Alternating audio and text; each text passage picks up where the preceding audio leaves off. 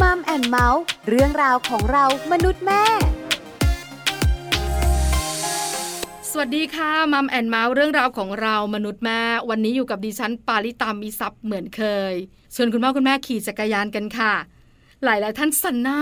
ไม่เอาอะช่วงนี้ไม่อยากขี่จักรยานเลย อยากอยู่แต่ในบ้าน ข้างนอกไม่ปลอดภัย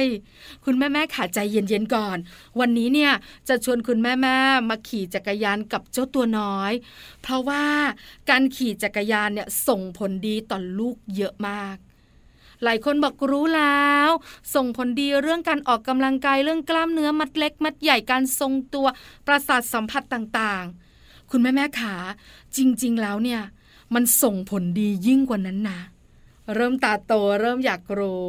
งั้นไปรู้กันดีกว่าค่ะว่าจักรยานเนี่ยนะคะ ส่งผลดีต่อลูกอย่างไรบ้าง ในช่วงของ Mom Story ค่ะช่วง Mom Story Mom Story วันนี้จะได้คุยกับอาจารย์แปมค่ะ รองศาสตราจารย์ ดร นิติดาแสงสิงแก้ว รองคณบดีฝ่ายวิชาการ คณะวารสารศาสตร์ และสื่อสารมวลชน มหาวิทยาลัยธรรมศาสตร์ อาจารย์แปมจะพาคุณพ่อคุณแม่ไปเนเธอร์แลนด์กันค่ะ เพราะว่าคุณพ่อคุณแม่ที่นั่นเนี่ยนะคะ สอนการใช้ชีวิตให้ลูกผ่านการขี่จักรยาน น่าสนใจมากๆ ถ้าพร้อมแล้วล่ะก็ไปพูดคุยกับอาจารย์แปมกันค่ะ Mom Story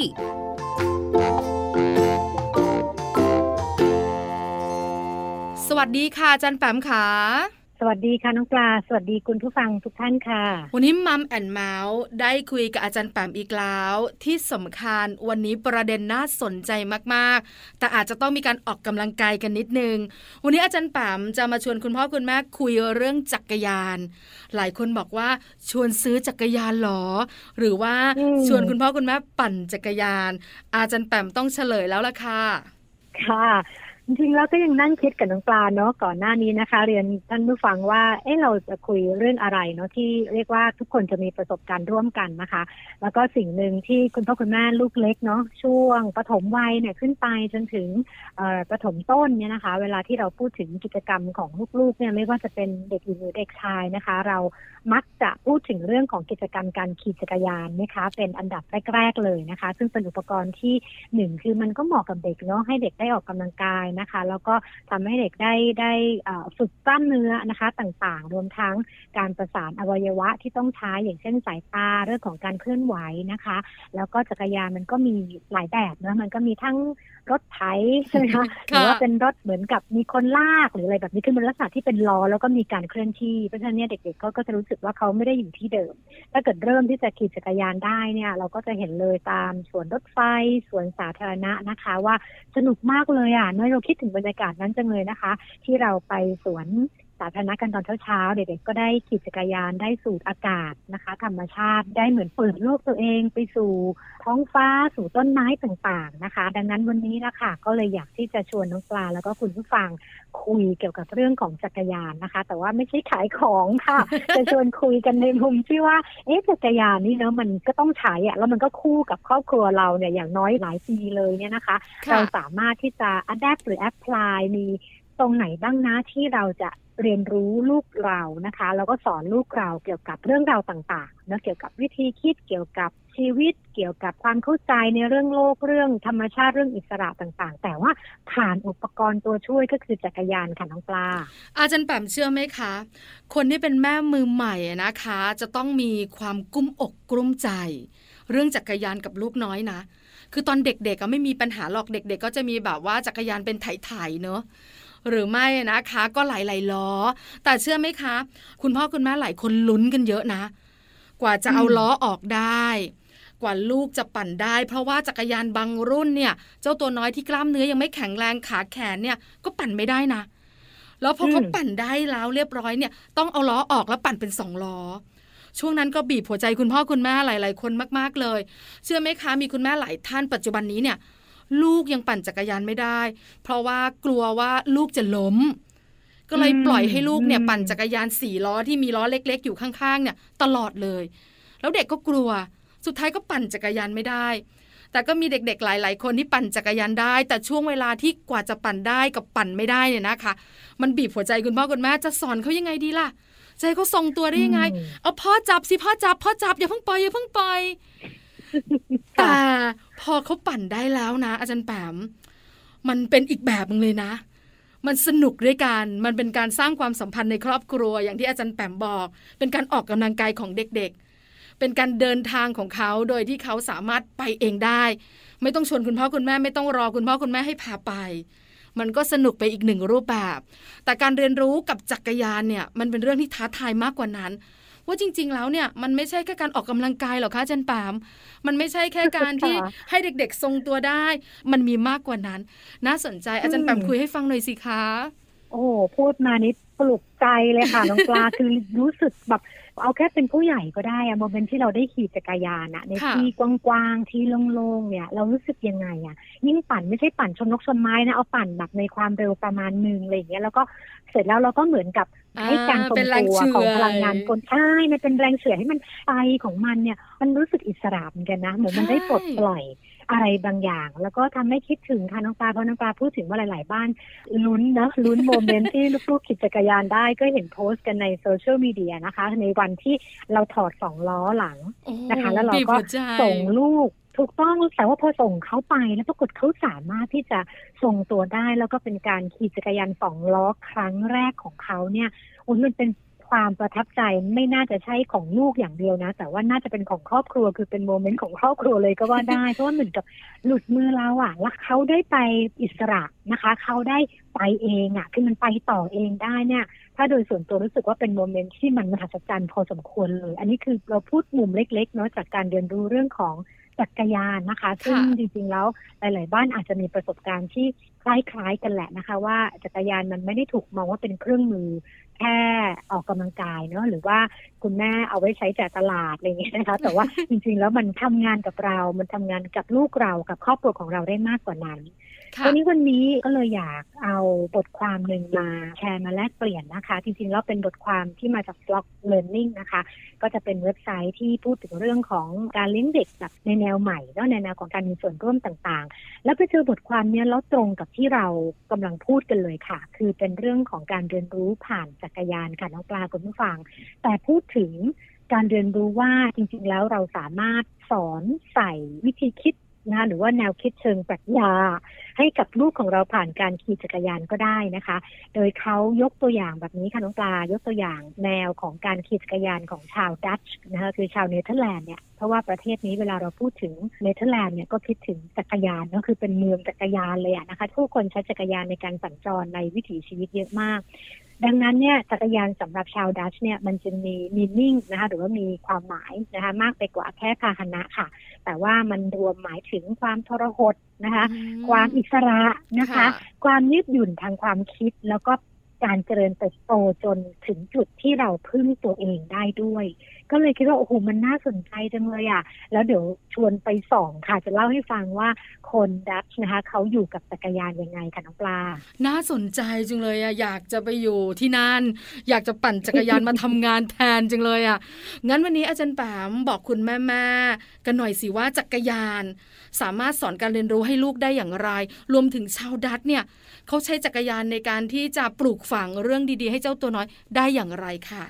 ค่ะ โอ้ยินดีอย่างยิ่งเลยค่ะ เวลาที่พูดถึงเรื่องของจักรยานเนะถ้าเกิดเป็นคนไทยนะคะ ในวัยเด็กเราก็คงจะคิดถึงตัวเอง ที่เราเริ่มขี่จักรยานกันเป็นเนาะแต่สำหรับชาวดัชเนี่ยค่ะเขามีการสำรวจบอกว่าเด็กชาวดัชเนี่ย ตั้งแต่จำความได้เลยอะคือจักรยานมันจะอยู่ในความทรงจำและเขาจะมีประสบการณ์กับจักรยาน เพราะว่าอะไรเพราะว่าคุณพ่อคุณแม่เขาเนี่ยต้องใช้จักรยานในการสัญจรนะคะ อยู่ในเมืองใช่ไหมแล้วก็พอสัญจรเสร็จเนี่ยเขาจะมีสิ่งที่เรียกว่าคาร์โก้ไบค์ค่ะ คือจักรยานที่มีตะกร้านี่หรอที่บรรทุกของเอาไว้สารพัดประโยชน์เลยแล้วก็ไอ้ตะกร้าตัวเนี้ยมันจะถูกออกแบบให้มีที่นั่งของเด็กด้วย นะคะไม่ว่าจะเป็นอยู่ข้างหน้าหรืออยู่ด้านท้าย แล้วคุณพ่อคุณแม่ที่เวลาไปซื้อของไปทำงานอะไรต่างๆ ก็จะเอาเด็กเนี่ย อยู่ในนั้น ดังนั้นเนี่ยเด็กๆจะมีความทรงจำเกี่ยวกับเรื่องจักรยานตั้งแต่จำความได้เลยตั้งแต่ก่อนขี่เป็นเลยค่ะน้องปลา จริง ๆ บ้านเราก็มีอยู่บ้างนะคะ อาจารย์แปมแต่อาจจะเป็นในหมู่บ้าน หรือไม่ก็ในต่างจังหวัดเนี่ยก็จะเห็นค่อนข้างบ่อย แต่ถ้าเป็นชีวิตประจำวันแบบชาวดัสเลยเนี่ยเออแทบจะไม่มีเหมือนกันเนอะเพราะฉะนั้นเด็กๆเนี่ยอืมก็จะคุ้นเคยกับจักรยาน แล้วเขาก็รู้สึกว่าการนั่งจักรยานการโดยสารจักรยานคงเป็นเรื่องธรรมดาเนอะอาจารย์แปมเนอะ ใช่เลยเนาะแต่ว่าสำหรับในมุมพ่อแม่ชาวดัชนะคะเขาก็ออกมาบอกค่ะ บอกว่าจริง ๆ แล้วเนี่ยการที่เขาอยู่กับจักรยานเนี่ยได้อยู่ได้เติบโตมาพร้อมกับจักรยานเนี่ย จากประสบการณ์ของพวกเขาวัยเด็กด้วยเนาะแล้วก็พอมาเป็นพ่อแม่เนี่ยเขาก็บอกว่ามันเหมือนกับเป็นโปรเซสหรือเป็นกระบวนการอะที่สอนให้ลูกเนี่ยออกไปจากพ่อแม่ แล้วก็เหมือนกับเมื่อถึงจุดหนึ่งเนาะลูกก็ต้องไปดูแลตัวเองนะคะ ผ่านอิสรภาพใช่ไหมมีความอิสระเต็มที่เลยจะขี่ไปไหนก็ได้ แต่ต้องรับความเสี่ยงด้วย เพราะว่าเส้นทางที่ลูกจะไปเนี่ยจักรยานนั้นเนี่ย มันก็ไม่มีพ่อแม่แล้วอะนะคะ มันอาจจะเป็นเรื่องของความปลอดภัยที่เราจะต้องคำนึงถึงด้วย ซึ่งตรงนี้เนี่ยถ้าในส่วนตัวจะรู้สึกว่า โอ้โห เป็นแนวคิดที่มันล้ำลึกเนาะคือประมาณว่าอิสรภาพมาพร้อมกับความเสี่ยงและความรับผิดชอบนะลูก คิดถึงสไปเดอร์แมนเหมือนกันน้องปลา คือประมาณว่าพลังใช่ไหมพลังอำนาจมาพร้อมกับความรับผิดชอบอะไรประมาณนั้นค่ะ พอพูดคำนี้ออกมาที่อาจารย์แปมบอกเห็นนะคะว่า การเดินรู้หรือว่าจักรยานมันมาพร้อมกับความเสี่ยงและอิสรภาพเนี่ย โอ้โห เป็นภารกิจที่ยิ่งใหญ่ของเด็กๆมาก ๆเลย แล้วแม่คนไทยอย่างเราๆเนี่ย จะคิดแบบนี้ได้ไหมอาจารย์แปมยากนะ คือเราอะยากเหมือนกัเป็นนคุณแม่อบอุ้มอะคืออะไรก็ตามตาที่เสี่ยงแม้จะเล็กหรือว่าน้อย ในวัยที่เราดูแลเขาเนี่ย แทบอยากให้เป็นศูนย์นะอาจารย์แปมแต่คุณพ่อคุณแม่ชาวดัสเนี่ยเขาปล่อย ต้องมีเหตุผลแน่ๆค่ะอาจารย์แปมหรือว่าการปล่อยให้อิสระภาพ กับความเสี่ยงเกิดการเรียนรู้เนี่ยมันคงมีประโยชน์สำหรับเด็ก ๆ ที่นั่นแน่ ๆ เลย แน่นอนค่ะ แล้วก็น่าจะต้องมีข้อจำกัดอย่างที่น้องปลาพูดเนอะเพราะว่าในแง่ของสภาพสังคม หรือว่าเซตติ้งในเชิงของความปลอดภัย การใช้ชีวิตต่างๆ ไม่เหมือนกัน เพราะฉะนั้นเนี่ยแต่ละประเทศเราไม่สามารถเอาว่าเฮ้ยเขาทำแบบนี้แล้วดีนะคะค่ะแล้วเราอยากทำบ้างหรือว่าอย่างที่เราเคยคุยกันหลายครั้งในเรื่องของการศึกษาฟินแลนด์เราบอกโอ้โหเป็นประเทศที่น่าอิจฉามากเลย แต่ว่าพอ เอามาใช้ในบริบทของสังคมไทย เราก็ต้องเปลี่ยนต้องปรับพอสมควร เพราะว่ามันไม่ได้มาจากตะกร้าหรือว่ามาจากเบ้าเดียวกันนะคะอืมดังนั้นก็อาจจะต้องเปลี่ยนกันไปตามกาลเทศะนะคะ แล้วก็สมัยนิยมที่แตกต่างกันด้วยกรณีของชาวดัชเนี่ยจุดที่น่าสนใจเป็นจุดที่เป็น ประถมอะคือค่ะช่วงเจ็ดแปดขวบ ถ้าเป็นบ้านเราเนี่ยก็ยังขับรถรับส่งกันอยู่เนาะช่วยถือกระเป๋ากระติกน้ำนะคะถุงค่ะย่ามนะคะ อันนี้จะเป็นภาพที่เราค่อนข้างชินเนาะแต่พอเป็นประเทศทางตะวันตกจริงๆ ไม่ใช่แค่เนเธอร์แลนด์ที่เดียวเนาะหลาย ๆ ประเทศเนี่ยอย่างเนเธอร์แลนด์เนี่ยเราจะเห็นภาพคือผู้ปกครองเนี่ยขี่จักรยานตามหลังไปส่งที่โรงเรียนค่ะแล้วก็ทำแบบเนี้ยจนมั่นใจค่ะ แล้วก็เด็กๆ เนี่ยชำนาญทางเพียงพอ เขาจะปล่อยให้เด็กๆ เนี่ยโซโล่ค่ะน้องปลาว้าวโซโล่ขี่จักรยานไปกลับบ้านตามลำพังแต่คุณผู้ฟังอย่าลืมนะว่า ลักษณะของผังเมือง ลักษณะของ setting ในเชิงของการจัดการที่อยู่อาศัยเนี่ย มันไม่เหมือนบ้านเราอะ่ะ คือมันเป็นลักษณะที่เป็น community ดังนั้นเนี่ยมันมีความชัดเจนอะ่ะ เช่นถ้าเกิดบ้านเราอยู่ตรงนี้เราเรียนโรงเรียนตรงนี้คือมันมีเส้นทางการไปที่ส่วนหนึ่งเนี่ยคุณพ่อคุณแม่เบาใจได้ แต่พอเป็น กรุงเทพมหานคร หรือเป็นเมืองใหญ่ ๆ เราก็จะเอ๊ะเหมือนกันนะคะว่าเราจะทำได้หรือเปล่า เพราะว่ามันจะติดข้อจำกัดเรื่องของผังเมืองก็ดีเรื่องของความปลอดภัย เรื่องของไบค์เลนนะคะ หรือว่าพวกทางจักรยานต่างๆ ที่ต้องยอมรับว่าตรงนี้บ้านเรายังต้องมองและมีการจัดการอีกเยอะเลย ถ้าเกิดว่าเราจะทำตรงนี้ให้มันเห็นผลแบบเป็นรูปธรรมกันน้องปลา การที่คุณพ่อคุณแม่ให้ลูกๆเนี่ยปั่นจักรยานไปโรงเรียน แล้วก็กลับมาจากโรงเรียนเองในวันที่เขาพร้อม ในความคิดของคุณพ่อคุณแม่ชาวดัสเนี่ยนะคะ อาจารย์แบมคือการทำแบบเนี้ยมันจะทำให้ลูกได้อะไรคะอาจารย์แบมอืมเป็นคำถามที่ดีมากเลยน้องปลา เพราะว่าอันนี้เนี่ยก็ ลองหาข้อมูลนะคะ แล้วก็ไปเจอเนี่ยค่ะบทความที่พูดถึงหนังสือเล่มหนึ่งนะคะ เขาเล่าวิธีคิดของพ่อแม่ชาวดัตช์ค่ะเขาบอกว่าทักษะที่เด็กๆจะได้เนี่ยมันไม่ใช่แค่เรื่องของการพัฒนากล้ามเนื้อ การประสานอวัยวะต่างๆ แต่มันล้ำลึกมากนะคะ ไปกว่านั้นเลยเขาบอกอย่างนี้ค่ะ บอกว่า ถ้าคุณปล่อยให้ลูกได้ขี่จักรยานนำหน้าเมื่อกี้จำได้ไหมที่บอกว่า เจ็ดแปดขวบเนี่ยเขาจะใช้วิธีให้ลูกเริ่มขี่จักรยานไปโรงเรียนเอง แล้วตัวคุณพ่อคุณแม่เนี่ยขี่ตามหลังนะคะ คือให้ลูกนำเขาบอกว่าวิธีนี้เนี่ยมันจะเหมือนกับว่าคล้ายๆกับยืดพลังในการควบคุมอะให้กับลูกมันให้มันยาวขึ้น ก็ใช้คำว่าบางเหียน มันเหมือนกับให้ลูกได้ควบคุมสิ่งต่างๆ ได้ไกลขึ้นได้มากขึ้น แล้วพ่อแม่เนี่ยควบคุมจัดการได้ช้าลง ไม่งั้นถ้าเกิดพ่อแม่อยู่หน้าเนี่ยทุกอย่างซ้ายขวาหน้าหลัง 360 องศาเนี่ยเราจะเตรียมให้ลูกหมดเลยใช่แต่นะข้างหน้ามีหินอ้ามีรถรถมาแบบไกลมากเราแบบว่ายว่ายว่ายคือ หลบเข้าทางคือเราจะไปจัดการให้ลูกลูกจะไม่เกิดการเรียนรู้ในมุมของคุณพ่อคุณแม่ชาวดัชนะคะค่ะแต่ถ้าเกิดว่าเราปล่อยให้ลูกได้นำหน้าเนี่ย มันเหมือนกับว่าเราให้ลูกได้ทักษะตรงเนี้ยอืม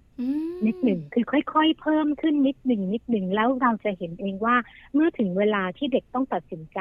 ว่าจะต้องเลี้ยวซ้าย ว่าจะต้องเลี้ยวขวา หรือจะต้องหยุดเนี่ยเขาจะตัดสินใจได้เองโดยที่เรายังไม่ต้องวิดไว้คือเรายังไม่ต้องแบบไปจัดการให้เขาล่วงหน้านะคะ ซึ่งตรงนี้ละค่ะเป็นจุดสำคัญมาก ๆเลยที่จะเป็นการเปิดโอกาสให้เด็กๆได้ฝึกนะคะ แล้วก็มองเห็นความเสี่ยง นะคะ รอบตัวในมุมมองของการขี่จักรยานเนาะแต่ว่าตรงนี้มันจะเป็นฐานสำคัญที่ทำให้เขา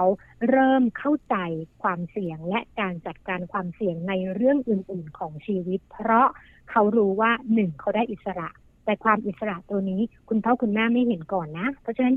ในสิ่งที่เกิดขึ้นข้างหน้าเนี่ยต้องเป็นตัวเขาเท่านั้นในการที่เขาจะต้องดูแลต้องจัดการต้องควบคุมให้ตัวเองปลอดภัย แล้วก็แนวคิดนี้นะคะที่เขาเชื่อว่า เด็กๆเนี่ยจะเติบโตขึ้นเป็นหนุ่มสาวที่สามารถพึ่งพาตัวเองได้ค่ะน้องปลาขอใช้คำว่าว้าว จริง ๆ ค่ะอาจันแปมเขาลึกล้ำในความคิดมากๆ เพราะส่วนใหญ่คนเป็นแม่อย่างเราๆนะ ต้องแบบว่าเผชิญหน้าก่อน ลูกตาม มีอะไรก็จะบอกลูกหินหลบ เอารถมาหลบลูก เอาเบรกเดี๋ยวเดี๋ยวเดี๋ยวเดี๋ยวจอดก่อนเดี๋ยวมันเป็นทางโค้งคือทุกอย่าง แต่ถ้าลูกนำหน้าเนี่ย เราบอกไม่ทันเพราะเราไม่เห็นนะอาจารย์แบบเนอะเขาต้องตัดสินใจเอง แล้วมันจะซึมซับอยู่ในตัว เมื่อโตขึ้น เขาจะได้ดูแลตัวเองได้ นี่จักรยานนะ อาจารย์แบบไม่น่าเชื่อเนอะว่าจะบ่มเพาะสิ่งดี ๆ ให้ลูกได้ด้วย งั้นกลับมาบ้านเรา อย่างที่อาจารย์แปมบอกว่าบริบทมันต่างกันแต่ละประเทศเนี่ยนะคะ มันมีความต่างกัน แต่ถามว่าบ้านเราก็ขี่จักรยานนะ แต่อาจจะคนละสถานที่ อาจจะคนละแบบ แต่เราน่าจะสอนลูกเราได้ เราน่าจะปลูกฝังลูกเราได้ อาจารย์แปมแนะนำหน่อยสิคะว่าถ้าเป็นคุณพ่อคุณแม่เมืองไทยเนี่ย เราจะนำจักรยาน มาปลูกฝังลูกได้อย่างไรบ้าง ให้เขาเรียนรู้ที่จะดูแลตัวเองอย่างเงี้ยค่ะอาจารย์แปมค่ะ คือถ้าเกิดเป็นข้อแนะนำในในมุมของอายุเท่า ๆกันกับเด็กชาวดัชแต่ว่าเดี๋ยวต้องบอกก่อน เพราะว่าในแง่ของการจัดการของดัชเนี่ย มันไม่ใช่แค่เรื่องพ่อแม่เนาะหรือว่าการมีจักรยานหรือการมีเลนจักรยาน แต่ว่าเขาดูแลมันเป็นองค์คาพยพอะน้องปลาคุณผู้ฟังคือเขาก็กลัวนะไม่ใช่ไม่กลัวนะคะ ว่าเอ๊ะแล้วความปลอดภัยให้เด็กลงไป ใช้ถนนร่วมกับรถร่วมกับผู้ใหญ่อย่างเงี้ยมันจะอันตรายไหมแต่ปรากฏว่ามันมีข้อมูล support แบบนี้ค่ะว่า ขนาดว่าหน่วยงานวิจัยเรื่องความปลอดภัยบนท้องถนนเนี่ย ก็พบค่ะว่าเด็กที่เสียชีวิตจากการขี่จักรยานคือน้อยมากและลดลงอย่างมีนัยสำคัญเลย ตั้งแต่ปี 1950 อะ คือตั้งแต่ปีที่เขาเริ่มว่าเมืองเนี้ย จะต้องใช้การสัญจรด้วยจักรยานเป็นหลักเนื้อออกไหมค่ะในขณะเดียวกันเนี่ยเขามีนโยบายค่ะ ในการกระตุ้นที่จะสร้างสภาพแวดล้อมที่ปลอดภัยให้กับเด็กๆ รวมถึงเทคโนโลยีของจักรยานที่ยิ่งเวลาผ่านไปยิ่งทำให้มันมีความปลอดภัยมากยิ่งขึ้นนะคะ แล้วอันนี้เด็ดมากน้องปลาคือเด็ก เนเธอร์แลนด์เนี่ยตั้งแต่ชั้นประถมขึ้นไป จะต้องผ่านวิชาเกี่ยวกับกฎและระเบียบในการขี่จักรยานบนท้องถนนนะโอ้โหนึกออกมะคือเหมือนกับเขาฝังชิปลงไปตั้งแต่เด็กเลยอะบอกว่าอืมเนี่ยคือสิ่งที่ you ต้องทำคือ you ได้อิสระในการขี่ you สามารถใช้จักรยานขี่ไปไหนก็ได้นะ แต่นี่คือกฎนี่คือระเบียบอืมนะคะดังนั้นเด็กๆเนี่ยจะเรียนรู้เรื่องกฎระเบียบ แล้วก็การทำตามกฎระเบียบ ตั้งแต่เริ่มใช้อุปกรณ์อะคือตั้งแต่ขี่จักรยานเลยก็ว่าได้นะคะ แล้วก็ค่ะ จักรยานมันก็หลากหลายเนะมันมีทั้งแบบสามล้อสี่ล้อนะคะ แบบทรงตัวแบบขาไถต่างๆ ดังนั้นเนี่ยทุกคนเนี่ยไม่ว่าจะขยับขึ้นโตขึ้นแล้วเปลี่ยนจักรยานอย่างไรเนี่ยกฎระเบียบตรงเนี้ยมันยังอยู่กับเขา ซึ่งถ้าโดยส่วนตัวมองว่าตรงเนี้ยมันเป็นวิธีการจัดการแบบครบเปลี่ยนมุมอะแต่ครนี้ถ้ากลับมาที่ประเทศไทยในคำถามน้องปลาเนี่ย พพ่อแม่แบบเอาว่าเอาอยากได้แบบชาวดัชบ้างปล่อยลูกไปลงถนนปั๊บโอ้นี่อย่านะดิฉันไม่แน่ใจว่าเออคือมันอาจจะคนละบริบทกัน แต่ว่าถ้าจะเอามาปรับเนี่ยอาจจะลองใช้ลองดูนะคะ ว่าในสถานที่ที่เราสามารถควบคุมบางอย่างได้ เช่นสวนสาธารณะนะคะค่ะหรือว่าในหมู่บ้านหรืออะไรแบบเนี้ยในบริเวณที่เรารู้สึกว่าเออมันปลอดภัยเนาะที่เราจะลองแอพพลายลองประยุกต์ใช้วิธีนี้ แล้วลองให้ลูกได้เพิ่มความยาวของบางเหียนของเขาอะ ในขณะที่เราเราอยู่ข้างหลังเขาบ้าง ดูวิธีการตัดสินใจของลูก ดูวิธีการเผชิญปัญหาของลูกในขณะเดียวกันก็ค่อยๆ สอน ค่อยๆใส่เขาเขารู้สึกอย่างไรนะคะ ที่เขาได้ไปขี่จักรยานรอบหมู่บ้านคนเดียวนะรู้สึกยังไง กลัวอะไรไม่กลัวอะไรก็เหมือนกับ ใช้เคสตรงนี้เป็นการชวนคุย แล้วค่อยๆ สอดแทรกแนวคิดบางอย่างที่เราอยากจะปลูกฝัง คิดว่าถ้าเกิดตรงนี้น่าจะพอเห็นทางค่ะน้องปลาเห็นด้วยค่ะจันปาม เพราะว่าบ้านเราเนอะอย่างที่บอกว่าถนนหนทางเป็นของรถยนต์ เป็นของรถมอเตอร์ไซค์ไม่ใช่ของจักรยาน แต่จักรยานกับคุณพ่อคุณแม่และครอบครัวเนี่ยก็ไม่ได้หายไป เพราะฉะนั้นอยู่ที่คุณพ่อคุณแม่แล้วล่ะ ที่จะปล่อยไหมอันนี้สำคัญค่ะอาจันปามความห่วง การอบอุ้ม การดูแลความรักที่มันมากมายเนี่ย บางครั้งคุณพ่อคุณแม่ก็ไม่ปล่อยมือ อะไรอะไรก็ประคองทุกเรื่องเลยนะคะ อาจจะมองไม่เห็น หรือว่าอาจจะยังนึกไม่ถึงว่าถ้าสิ่งที่เราทำเล็ก ๆ น้อยๆ อย่างที่เราคุยกันเนี่ย มันส่งผลอันยิ่งใหญ่ในอนาคตของลูกเหมือนกัน ถ้าสมมติว่าคุณพ่อคุณแม่นะคะ ชวนลูกขี่จักรยาน แล้วลูกเนี่ยบอกว่าไม่เอาอะหนูไม่ชอบอะแม่หนูไม่อยากปั่นนะแม่การโน้มน้าวใจเขาทำอย่างไรดี เพราะว่าเด็กบางคนก็ชอบอยู่หน้าจอมากกว่านะอาจันแปม ไม่อยากเหงื่อออกนะอาจันแปมมีนะเออเออเข้าใจเข้าใจเห็นภาพเห็นภาพ คือปกติแล้วเนี่ยถ้าเกิดพูดเรื่องจักรยานกับเด็กเนี่ยน่าจะเป็นสิ่งคู่กันเนาะค่ะแต่ว่าที่น้องปายกตัวอย่างมาเนี่ยจริงๆจากประสบการณ์ที่ทราบมาจากรอบตัวเนี่ยก็มีเหมือนกัน คือเป็นเด็กกลุ่มที่ไม่อยากอะ่ะ คือถ้าเกิดจะต้องไปขี่จักรยานไปร้อนไปเหนื่อยอย่างเงี้ย คือขออยู่หน้าจอเล่นเกม เปิดแอร์อยู่กับบ้านดีกว่านะคะ ถ้าเกิดเป็นลักษณะแบบนั้นอยากจะชวนคุณพ่อคุณแม่หาแรงจูงใจอะ่ะ บางอย่าง ให้ลูกออกไปจากหน้าจอ อาจจะไม่ใช่จักรยานก็ได้นะ ถ้าเกิดไปถึงจุดนั้นเนี่ย อาจจะเป็นวิธีการออกกำลังกายแบบอื่น ถ้าเกิดชอบอยู่ในสนามเตะบอลไหมนะคะอืมหรือเล่นกีฬาประเภทอื่นไหมคือพยายามเอา step แรกก่อน คือเอาเขาออกจากหน้าจอให้ได้ก่อนค่ะ หาแรงจูงใจบางอย่าง ไม่ว่าจะเป็นธรรมชาตินะคะ ไม่ว่าจะเป็นความรู้สึกอิสระความชิลๆนะคะ กับคุณพ่อคุณแม่ในบรรยากาศที่มันเอื้อกับความรู้สึกว่าเออ มันก็ดีเหมือนกันเนี่ยนะคะ ตรงนี้ก็เป็นเรื่องสำคัญ แล้วจักรยานอาจจะมองเป็นตัวเลือกมคือคือไม่ได้อยากจะให้บังคับว่าทุกคนจะต้องขี่จักรยานนะคะเพราะว่าอย่างที่บอกอะมันแต่ละคนก็ไม่เหมือนกันผู้ใหญ่บางคน ทุกวันนี้ก็ยังขี่จักรยานไม่เป็นก็มีเพียงแต่ว่าถ้าเกิดคุณพ่อคุณแม่ จำความรู้สึกตัวเองได้อะ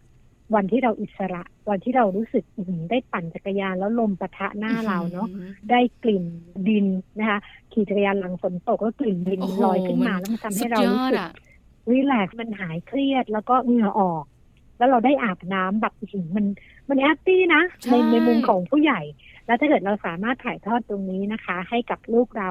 ให้พอเห็นภาพหรือว่าเข้าใจได้จากการที่ให้เขาได้ลองอะได้ลองเหงื่อแตกจากการปั่นจักรยานหรือการเล่นนอกบ้านเยอะๆเนี่ยเขาบอกอย่างนี้น้องจาบอกว่าน้ำทะเลอะยังไงก็เค็มไม่ว่าชาติใดภาษาใดชิมน้ำทะเลมันก็เค็มเหมือนกันฉันใดฉันนั้นค่ะ กับความรู้สึกอิสระของมนุษย์นะคะ ไม่ว่าจะผ่านจักรยานหรือไม่ก็ตาม ถ้าเราได้รับรู้ความรู้สึกนั้นแล้วอะมันฟินนะเอาจริงๆค่ะอ๋อมันมีความสุขค่ะ นั่งคุยกันมาเหงื่อไม่ออกแต่ได้ประโยชน์ค่ะอาจันแปมคือจริงๆ ถ้าพูดถึงปั่นจักรยานเหงื่อจะออกเนอะ แต่เรานั่งคุยกันวันนี้เนี่ยอืมเหงื่อไม่ออกแต่ได้ประโยชน์ ที่สำคัญคุณพ่อคุณแม่ อาจจะได้มุมคิดอีกหนึ่งมุมเนอะ ผ่านการบอกกล่าวเรื่องราวดีๆ จากอาจารย์แปมด้วย อาจารย์แปมคะวันนี้ขอบพระคุณมากๆเลยนะคะ กับคำแนะนำและความรู้ดีๆค่ะ ค่ะยินดีค่ะ สวัสดีค่ะ สวัสดีค่ะมัมสตอรี่ ขอบพระคุณอาจารย์แปมค่ะ รองศาสตราจารย์ ดร นิติดาแสงสิงแก้ว รองคณะบดีฝ่ายวิชาการ คณะวารสารศาสตร์ และสื่อสารมวลชน มหาวิทยาลัยธรรมศาสตร์ วันนี้คุณแม่ๆของเราร้องอ๋อหลังจากที่ตอนต้นรายการเอ๊ะว่าจักรยานจะสอนลูกเรื่องการใช้ชีวิตได้อย่างไร ตอนนี้ออกกันเรียบร้อยแล้วนะคะ ที่สำคัญเดี๋ยวโควิด -19 หายเมื่อไหร่แล้วก็จะชวนลูกปั่นจักรยานให้สนุกเลยละค่ะ นี่คือทั้งหมดของ Mom and Mouth เรื่องราวของเรามนุษย์แม่ วันนี้หมดเวลาแล้ว เจอกันใหม่ครั้งหน้าพร้อมเรื่องราวดีๆ ปาลิตามีทรัพย์สวัสดีค่ะ Mom and Mouth เรื่องราวของเรามนุษย์แม่